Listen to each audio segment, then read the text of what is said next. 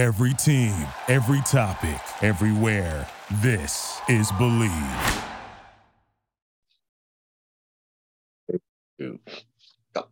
Yo, what's up? It's your boy Chase the Dream Pammy and Ian Silverback Butler, and we are Yo. back. It's been a few weeks. We were uh, last time in the studio at the Believe Network filming, but uh, now we're back at our home bases, jumping back into the First Shot podcast.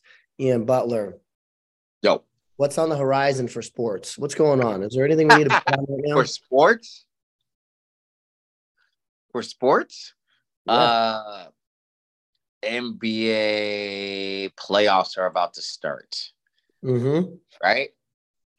And uh, I think during the NBA playoffs, wait, does the NHL playoffs start before the NBA playoffs? They're right around the same time because NHL playoffs are about a week and a half away. Yep. Okay. Yeah. Yeah. Yeah. So we have playoffs for NHL and and NBA, and then baseball season's about to start. Uh, I think it already started, right? It already started. Uh, and then that's it. Oh, we got fights this weekend. UFC fights. So, a friend of mine comes up to me and says, Hey, I want to bet on sports, but I don't want to go down to the sports book here in Vegas. What do I tell him? Well, I mean, it's easy for you to go to the sports bookie in Vegas because you live in Vegas. For for those that don't live in Vegas, like me, what you do is you go to Bet Online. All right, for all your sporting needs, just like I list. A lot of playoffs are coming off. Those are really good uh betting uh scenarios to have. So, but go to Bet Online and go to Believe 50 to get a 50% off welcome off bonus. Uh yeah. Bet Online, Believe 50. Whoa. Yeah, yeah, yeah, yeah, yeah. And then speaking of sports that were coming up and everything, two things that came up on the first shot.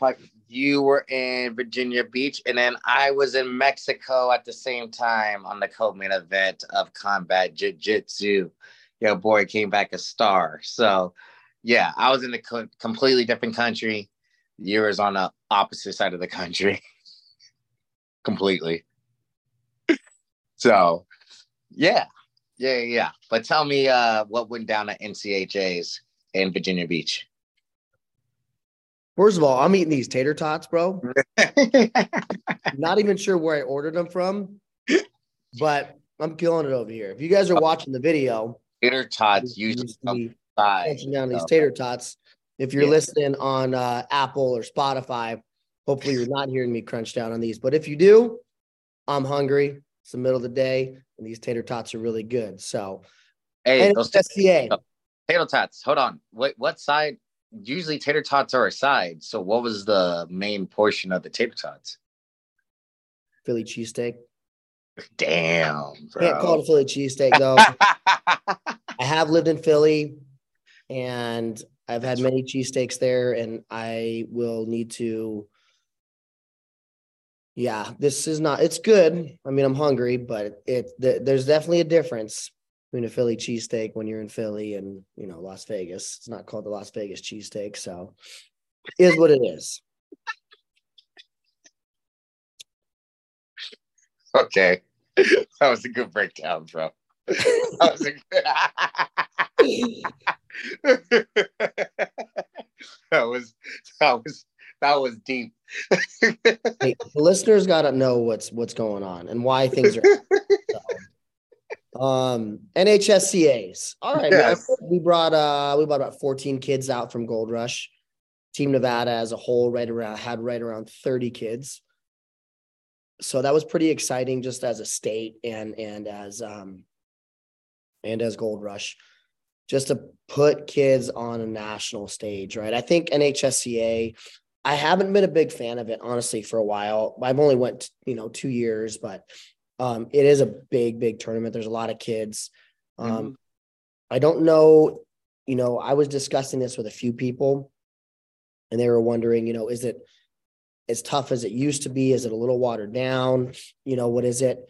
And the way I explain to people is, is if you put those brackets into thirds, you know, I would say that the the top third you know, the top third is is is kind of that really division one level kind of kids, you know, that are competing, you know, and I'd say kind of that that that second, third, you know, that would be um, your kind of bubble bubble kids, um, you know, and then you kind of got that tier below where it's first time kids at national tournaments getting exposure, you know. So that was kind of my breakdown of it. Um, but like I said, we had 14 kids go, um, and we had four kids all American, which was a nice turnaround after last year. Um, you know, last year we went one and 11 on the first day and ripped into the kids' asses, dude. Freaking gave it to them, you know, gave it, gave it, uh, gave them a talking to, you know, gave them, uh, let them hear my mind a little bit. And, uh, you know, but it, it was their choice this year to go. I didn't want to go to it, honestly, but um, I really believe it's it's freestyle season now, Greco season, but they really wanted to go. They wanted a chance to wrestle in the tournament and, and redeem themselves a little bit. And, you know, it was it was kind of special because I felt like they there was definitely, you know, they wanted to um, you know, please me in some ways that, hey coach, like we got this, you know, and and and uh, it was it was good. So we ended up with a third, fourth, fifth, and seventh place uh, uh, uh, kids in the tournament. So we got stuck there. Um, we were supposed to leave Sunday night. We didn't get home until Monday at one in the morning. So technically, Wait, what's up? Why'd you guys get stuck? There was issues in Nashville, and we also there was weather. But the thing that sucked is like we decided at our plane was leaving at 7:45 or it was supposed to leave at 8:45. Okay. On the change time, but then 7:45 was the actual time I was supposed to leave. So basically, we decided at three o'clock that we're like, we're not going to take the chance, get stuck in Nashville, have to sleep the night in the airport, and then leave the next morning. We were going to kind of relax a little bit, take our time getting back, spend some times with, with the wrestlers and whatnot. So come, you know, hour, an hour before the flight's supposed to take off, I get a couple text messages from people that are like, "Hey, are you guys coming to the flight?" And I'm like, "No, we're we're we decided we're not we're not we're going to leave tomorrow." And they're like, "Oh, they're they're going to leave a little bit earlier and they're going to hold the plane in Nashville to make sure everybody gets home um, you know, tonight." And I was like, "Man, like what, what you know?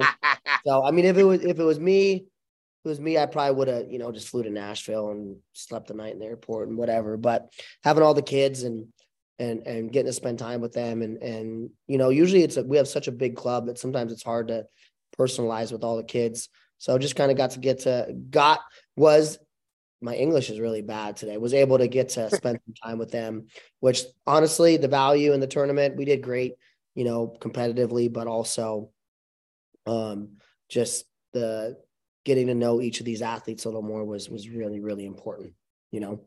Yeah dude that's that's amazing man. That's really really really dope man. Uh i love virginia beach nash i mean nchas pretty much uh dude last year we actually met up last year. Last year we had a nice little beach house. It was really dope man.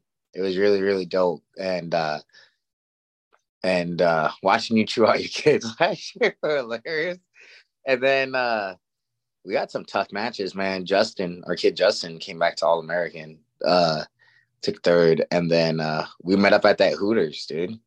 Met up at that Hooters. My kid Julian did the little chicken dance in front of all the mm-hmm. girls. Mm-hmm. they lied and said it was his birthday.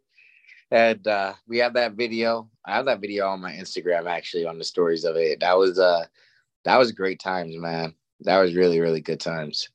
So yeah, yeah, yeah, dude. I'm glad you guys had a good experience. I got you guys redeem yourself because I was the one that got that phone call that night after you guys went one and eleven uh that night. But yeah, man. But I was over in Cancun, Mexico. Chase did not want to come with me. That is um, also a lie. That'd be in Virginia. had to be in Virginia. You had to be in Virginia. yeah, okay. you did. He did. Let's, let's get by that because I'm like I'm jealous. You know, I, I wanted to be in Mexico.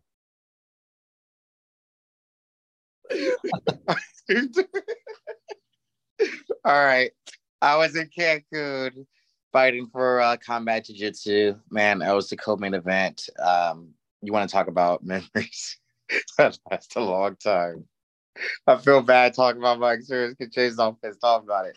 But you want to talk about memories that last a long time, man. It was amazing. I did my thing. I lost in double overtime. It was just such a great experience, man. The Mexican fans are amazing. It was a sold out arena. Um, it was just great just being there, man, and the culture of everything and um, those fans and kids of everybody I took pictures with and everything, man. That uh, man, I cannot wait to go back. Um, I'll be back in December. December, November, December, November, December. But the middleweight one, I'll be back. Eddie Bravo invited me back. I actually trained with him on Tuesday. Um, so yeah, yeah, yeah, yeah, yeah. And then if you want to check it out, go to UFC Fight Pass. The replay is playing. Yeah. So that was my time. I'm excited for you. I I I uh, I would have loved to be there. But- Yeah. Next one. Next one. Next one.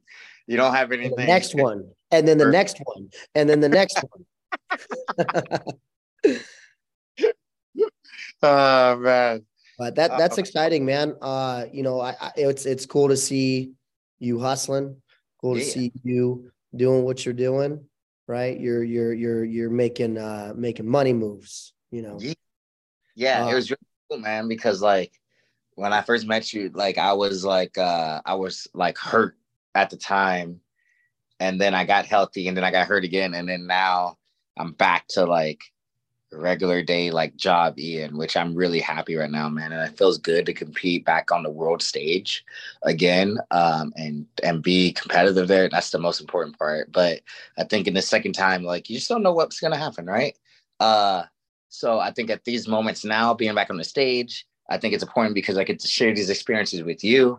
Uh, going to high roller and competing for a title, and then going over to Mexico. I mean, we're talking about going to different countries now. It's uh, cool, and I think it's just, man, when you guys are at Virginia Beach, for all the kids that are traveling to these big national tournaments and stuff like that, um, you know how it feels like going overseas and competing. The biggest thing is just being in the moment and just enjoying your time there and just enjoying people around you.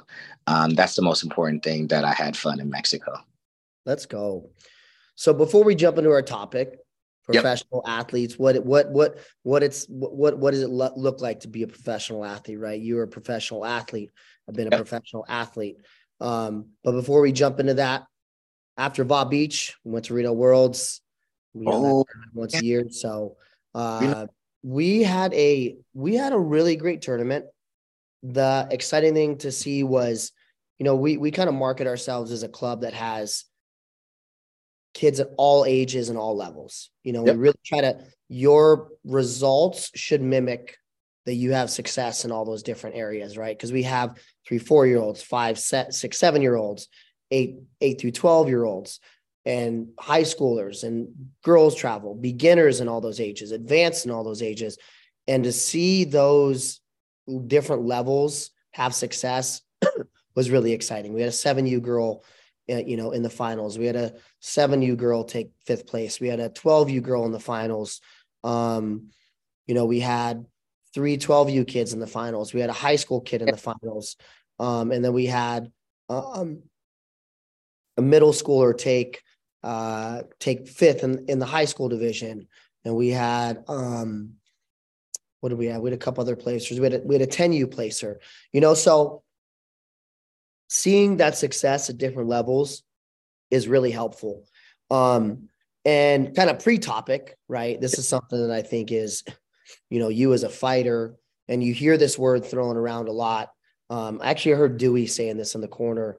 Uh, you know, we were cornering Cody, you know, Garbrandt in the last fight, and I would hear him say that to various athletes, you know, and he'd say, you know, first round in sparring, hey, we're collecting data, right? We're collecting data.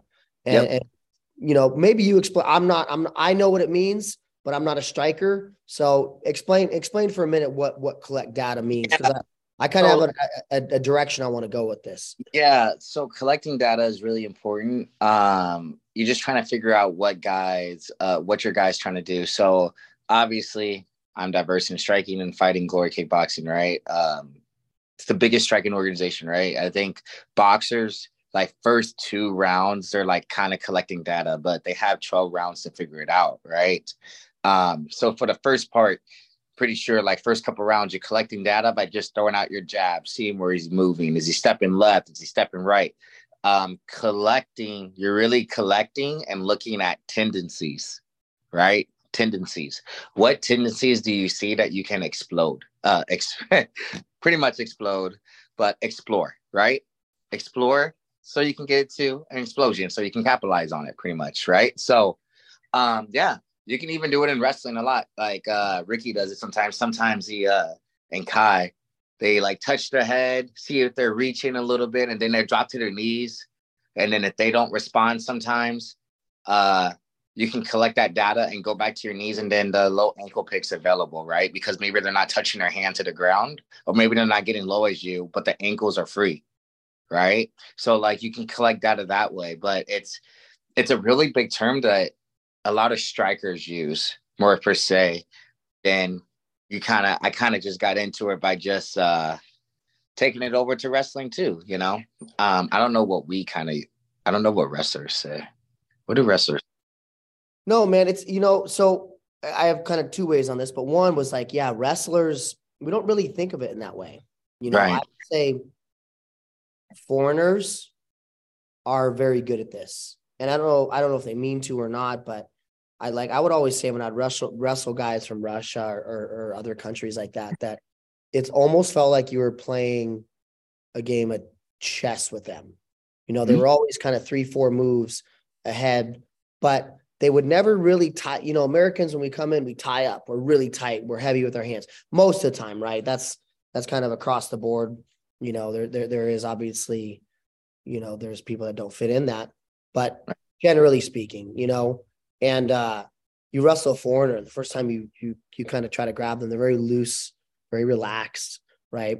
And one thing they do really well is like exploit your mistakes. Like, and if they if you take them down right away, they're usually pretty good at being able to figure out and make adjustments, right? And I think they'll just do different things. They'll do different things throughout the match to kind of just put a hand up, but you know they're putting a hand up not to really, not to really tie up with you. They're just going to try and figure out what you do.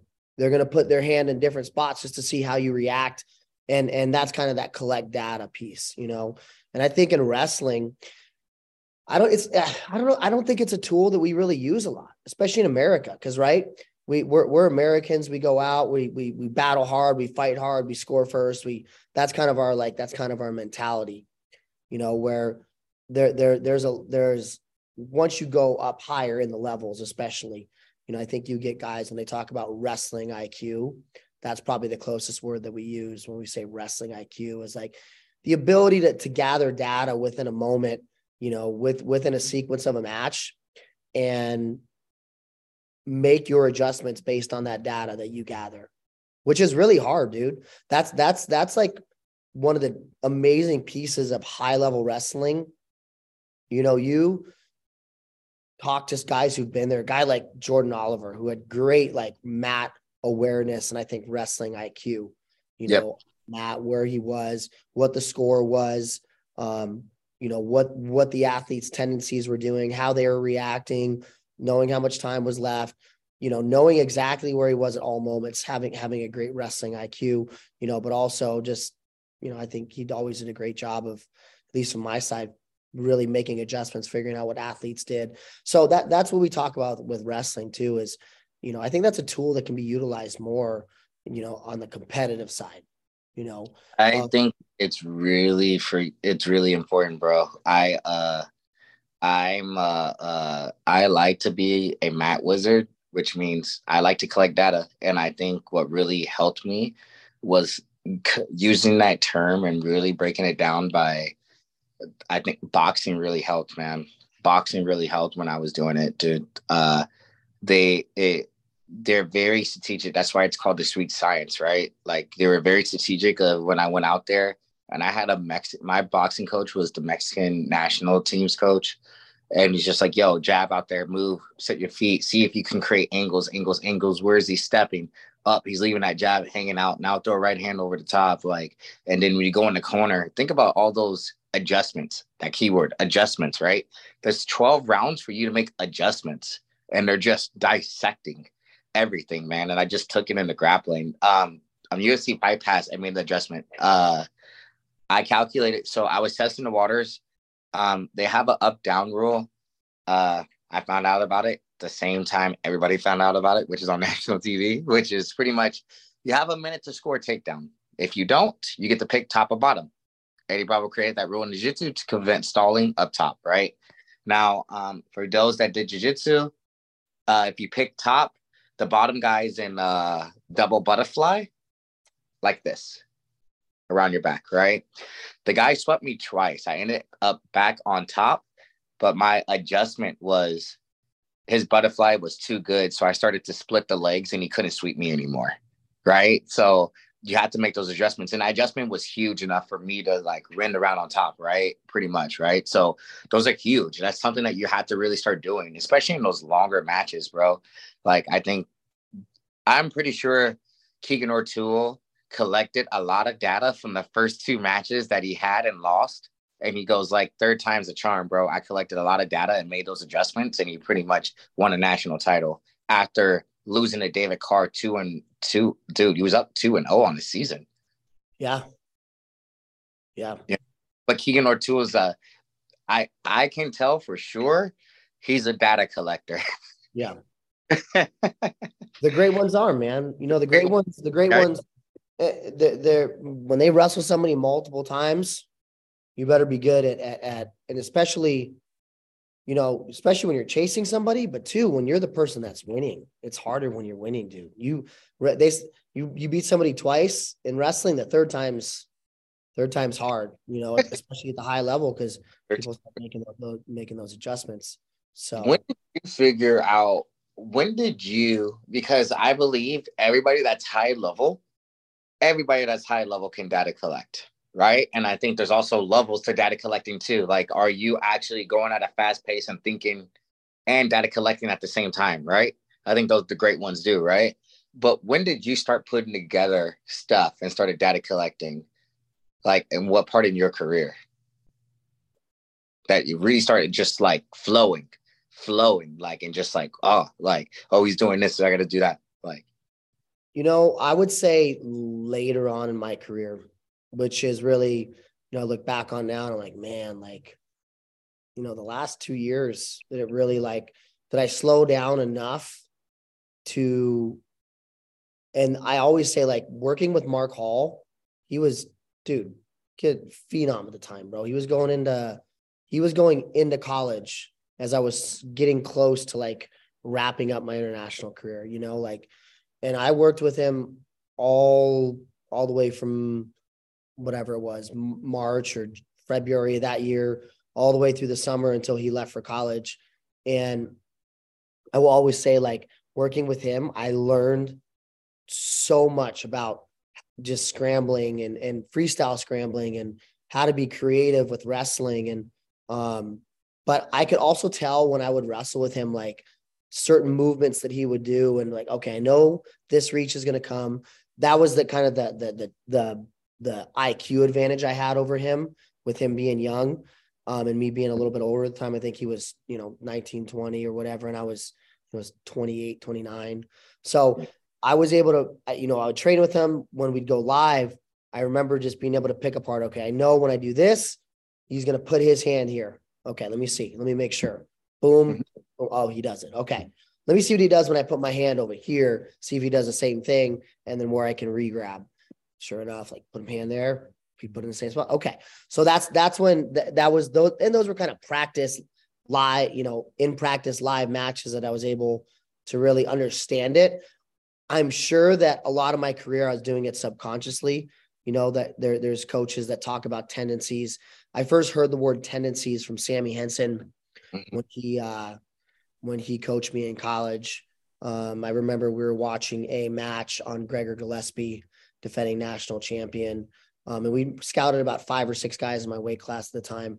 And sure enough, we get to the first tournament of the year and third match out the gates is Gregor Gillespie. And we know, you know, we'd already scouted and figured out, okay, this is what he's, this is what he's going to do. This is what your reaction is going to be to it. Um, and just being aware and how to respond. And sure enough, took that shot.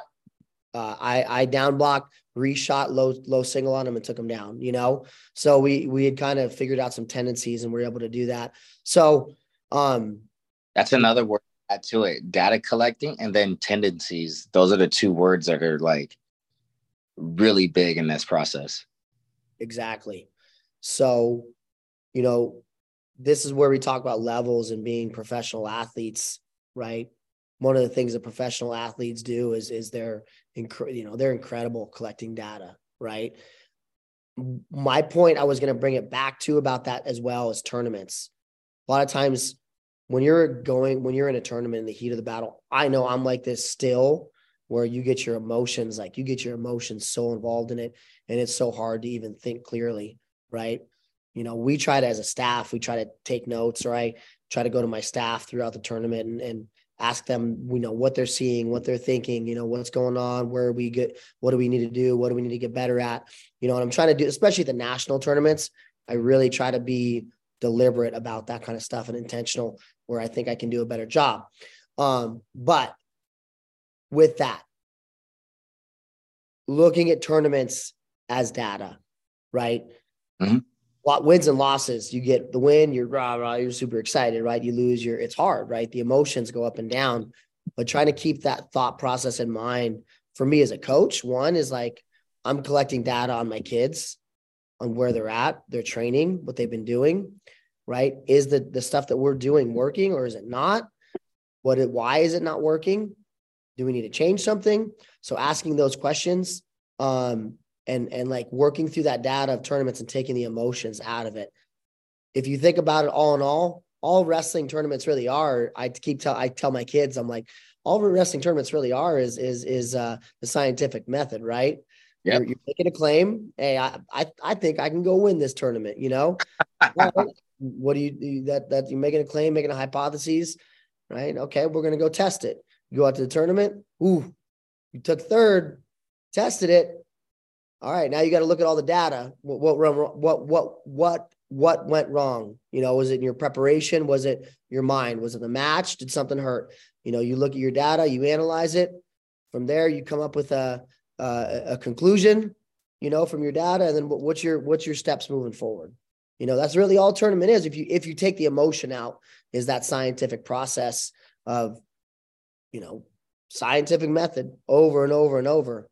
But um, but that's what that's what that's what professional athletes, you know, at the highest level, the great ones, dude. And, and and I look back on my career and say, look, man, I was I was good. I was I was I was I was I was a really good wrestler and I was, I was you know all this, but was I great? No, not great not Jordan Burroughs great, you know, not, you know, not Tom Brand's great, you know, that that was there there were some levels there that I didn't really realize at the time like why were these these guys or why did these people before me or at this time have success?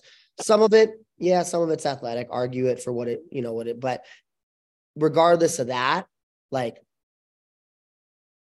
there, there there's just levels on on how athletes climb that mountain? How do they get to the next best place, right? And their mm-hmm. ability to kind of collect data, make adjustments against great competition in the moment. That's that's what makes wrestlers great. Yeah, man. That's what professional athletes, the best of the best, you know. And you'd agree with me at the professional level, the highest level, the distance between one, two, three, four, five, and six is like people always say it's a game of inches, right? Like it really is. It's like it is very, very small amounts. It so that's why it becomes so important of how can you analyze all the different data points of of what you're doing as a professional athlete. So since I'm back to competing and I'm a professional athlete and I'm one of the best in the world. Um, so breaking down my match because I am data collecting myself, right? Competing on the world's greatest stage. So, my data collecting is I lost in double overtime, which is in double overtime in the biggest jiu-jitsu competitions in the world on the world stage they do a thing called ebi rules where you get to take the back or take the arm. My opponent picked taking the back he escaped a little bit faster than me and i lost on escape time right? I'm kind of new to the rule set. Eddie bravo the owner right?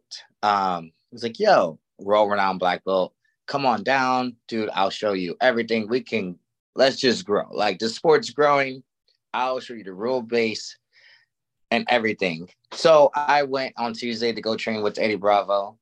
Um, I did a class. It's been a while since I did a class on my own. Some of the fighters at my level, we kind of bring guys to us and stuff like that. It's not class oriented, but you mostly work one on one. You and Cody probably mostly work one on one. Once in a while, he's in a class with other people so he can get in rounds, right? But that's at the higher professional level. So me going all the way back to like class setting, right? And Eddie's just like there and like, Ian, this is this. And we did overtime rules and we went live and situationals overtime rules. So I am collecting data so I can get better at it. So I can get back to the number one ranking and be the best in the world, pretty much. But yes, but that's exactly what you hit on, Chase. The best people in the world got to collect. I have my notebook notebook here for all the notes and everything that I need to work on and more. And that's what you have to do as a professional athlete because I believe that word professional, it's your job. It's your right. job. To, it's your job, to be honest. And that's something that I'm learning later on in my career. Um, when I first turned pro, I was just excited just to be a pro. But um, being a professional fighter is not a lot of people that will show you the steps and runs, boom, boom, boom, boom here but I found mentors. I found the best in the game, kind of taught me this is what you have to do to be a pro. And it's just you wake up, you put on your rope boots, rope boots every single day. My English is bad today too. So um, you put on your work boots and you just get to work. You know, um, all the things you said, Chase, of like that's why you said like at the end of your career you found out all these things, right? right. That's the thing. You know, um, once you start figuring out and you put it all together, man, you'll be unstoppable. But it's your job, and that's what yeah, man, it's your job. Take take to it, own it, you know. But you can still be a professional as a high school kid though too. It's just owning your craft and just a workman's work, right? Like kind of like blue blue collar. Thousand percent, thousand percent, man. Set you right on the head, right? So, um, we could go on and on with this topic and probably be on this for for for a long. Time. But keeping it keeping it broad, keeping it simple, right? You got to be able to collect data. So with that, I know what my life was like as a professional athlete from day to day. Yeah. Why don't you talk for a minute through the day of a professional athlete? Yeah. Um, so what is my considered work? Monday, Wednesday, Friday, the, the mornings are the same, which I wake up and lift. Um, that's my job in the morning. And then I come home, rest. I'll look at film on stuff I need to work on. Um, so I have a film session and then I will go do jujitsu later on in the afternoon. So uh, Tuesday, Thursday, um, it's probably going to change a little bit since I'm going down to uh, see Eddie Bravo, but I do conditioning in the morning and then I will do jujitsu later on in the afternoon as well. But now I'll probably switch to doing jujitsu in the morning, then doing conditioning, you know. Um, so yeah, but the key thing is pretty much is just like um I have a schedule that I had to I had to definitely stick to and I had to be disciplined about it and I had to make the right choices in eating because I'm still making weight as well. Um, so I just make sure when I wake up, I'm hydrated, my body's hydrated, I'm eating the right things in my body so I can perform, which is roll, do everything, learn to my best ability so I can win these matches and win these fights, right? So um pretty much that's my life as a professional athlete, man. And make sure you're getting a lot of rest and sleep and taking care of yourself. That's it, dude. That's it. That's the life. So, you know, I think uh it's it's a really it, one of the things that's interesting too that I when I again it, it happened when I was kind of ending my pretty much ending my career last year is we went uh, I was coaching division one at the time and then Um, I was still, com- I was on my last year as a competitive athlete. So we went to the Div- Division One tournament. Um, it was in Pittsburgh that year, and we um, we toured the Pittsburgh Steelers kind of facility and all that kind of stuff. And I remember we like as we drove up, I'm like, oh, we're going to a professional athlete facility. You know, we're we're gonna you know see professional athletes, and like it had hit me for the first time, like, wait, this is pretty much what I did. I lived at the Olympic Training Center in Colorado Springs only certain allowed people were allowed in there, right? And and I was training full time to be an Olympian, you know. And when it kind of hit, like, oh man, that that was my job for a while. Like I was a professional athlete, you know. I was really blessed to be able to do that. Uh, you know, my days, I remember mine were really like, they were they were really like, uh, because I wasn't running a business or anything at the time, so I was just training. So usually when you're at the training center, we'd have, um, I'd get up at like six thirty, go downstairs um, have breakfast in the cafeteria, small breakfast, some coffee, walk back to my room, and then get my stuff when we go lift at, at 8 a.m. Get done at 8 a.m. Uh, go from like 8 to 10 a.m. Um, once you're done around 10, uh, you you go to the go back uh, go back to uh, either go to recovery or go back to the cafeteria. So cafeteria, have some lunch, read a little bit, you know, hang out with your your buddies, your coach, and then go back to the room. You know, maybe sometimes you go to a coffee shop, go get out, go on a short hike or something, um, go play disc golf, um, or you just go back to your room and chill, take a nap. If if especially if you're in a hard training cycle, right? So take that nap, then uh, you get back up, practice again at two fifteen. do what you gotta do. You know, usually you get done with that that afternoon practice, and you'll usually almost always go to recovery in some way or another, whether it was massage, whether it was, you know, whether it was just cold tub or, or, or uh, steam room, right? So when you get done, you'd have a little bit of recovery shake in there and then uh, go to dinner right around six, six o'clock, have some dinner, go back to your room, read, watch a movie, watch a TV show or whatever you're going to do, and then lights out and rinse and repeat. So that was pretty much it, man. There there was some, there were some other things you did in there, but like when you were really hunkered down, you know, you you really kind of stuck to that schedule. Um, which you know, again, it's a time of my life I'm super super thankful for that I got to uh, that I got to experience and, and got to be a professional athlete. You know, so um, but that's all I got, man.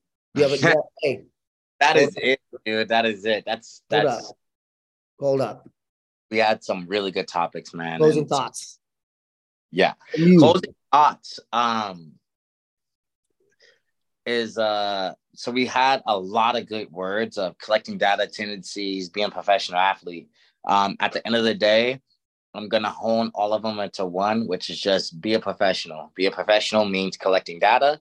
Being professional is being mature and just you just got to take stuff on your own, which is you just can't have your parents tell you yo, you got to go do this or force you to do that. You guys are not kids anymore.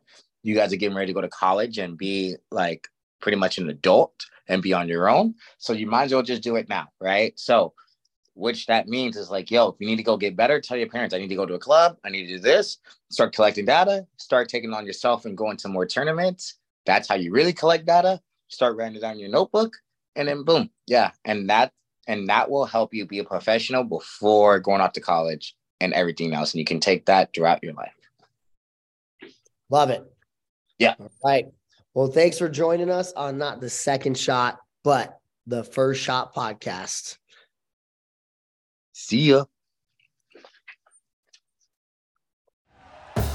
Thank you for listening to Bleav. You can show support to your host by subscribing to the show and giving us a five star rating on your preferred platform. Check us out at Bleav.com and search for B L E A V on YouTube.